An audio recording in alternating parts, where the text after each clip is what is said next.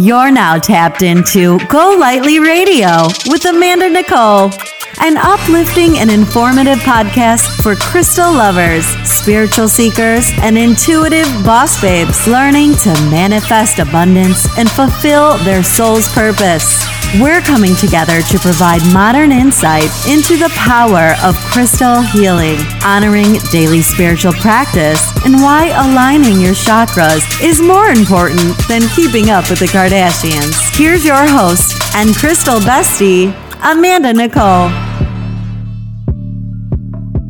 Hey guys, welcome to Go Lightly Radio. My name is Amanda Nicole and I am your crystal bestie. Today's topic came to me during a conversation I had recently with a bestie regarding crystal combinations and the compatibility of multiple crystals being in one smaller space.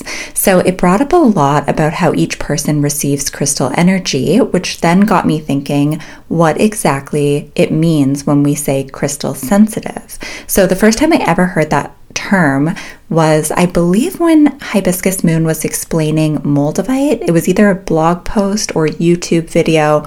I can't remember, to be honest, but she said something along the lines of even those who aren't sensitive to crystal energy tend to feel Moldavite. Many healers or um, spiritual practitioners will talk about feeling a crystal's energy, which is what I believe being sensitive to them really comes down to. So, similar to when we feel empathy towards another. I've been empathetic my whole life. I remember going to a basketball game with my dad when I was little, and our team won. So it was amazing, and we were celebrating. And when we were leaving the parking lot, I saw one of the players from the opposite team with his head down, and I could feel his disappointment and sadness. And I asked my dad, Why do I feel so sad for this person who I don't even know? And he said to me, and I'll never forget this, um, he explained, Because I knew what it felt like to feel what he was feeling. In that moment, I was able to not only connect to that, but to remember and to kind of honor that feeling. And not to say that being empathetic means like that you're honoring the sadness of others. It just means that emotionally, physically, spiritually, you're tapping in to another's experience and relating it to not necessarily one in mind, but just knowing that feeling, right? And probably one of my favorite lessons I've ever learned from my dad. Um, so simple, yet it really helps me because I am so sensitive to others and what they are feeling. So it makes sense that I would also be sensitive to crystal energy. And to tie that into the story I just shared, I believe this is also true because we ourselves, in our highest essence, are of light and love the way that crystals are. We resonate, we feel, we understand them because on some level we relate to their energetic vibration.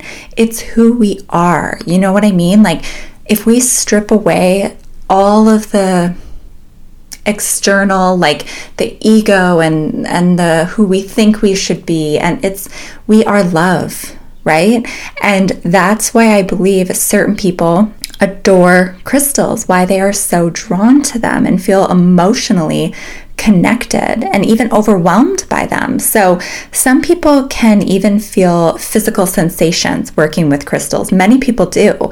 And it's why I believe each crystal, no matter its type, can feel different, right? Like there are no two exactly the same.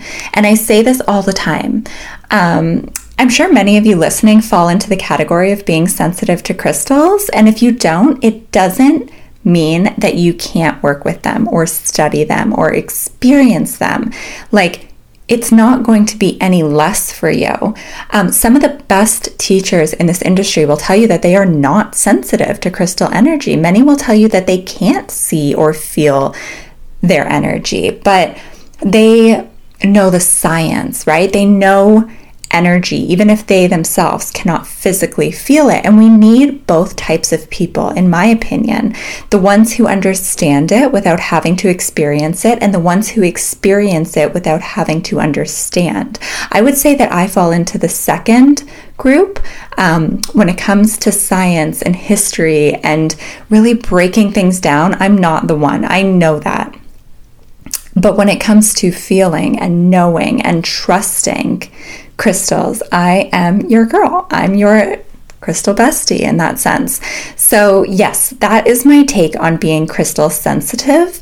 Um, I hope this helps. I was also thinking if you guys are interested, I could kind of cover what I what sparked this conversation, which is crystal combinations. So, um, shoot me a message. Let me know if that's something you would be interested in.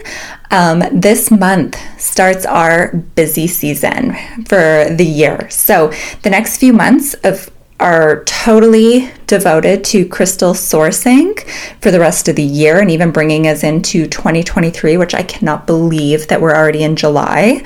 Um, so, yeah, there will be a few weeks that I will be away from the podcast, which is even more reason for you to reach out today and let me know what topics you would like covered, right? Like, what are you wanting to learn more about?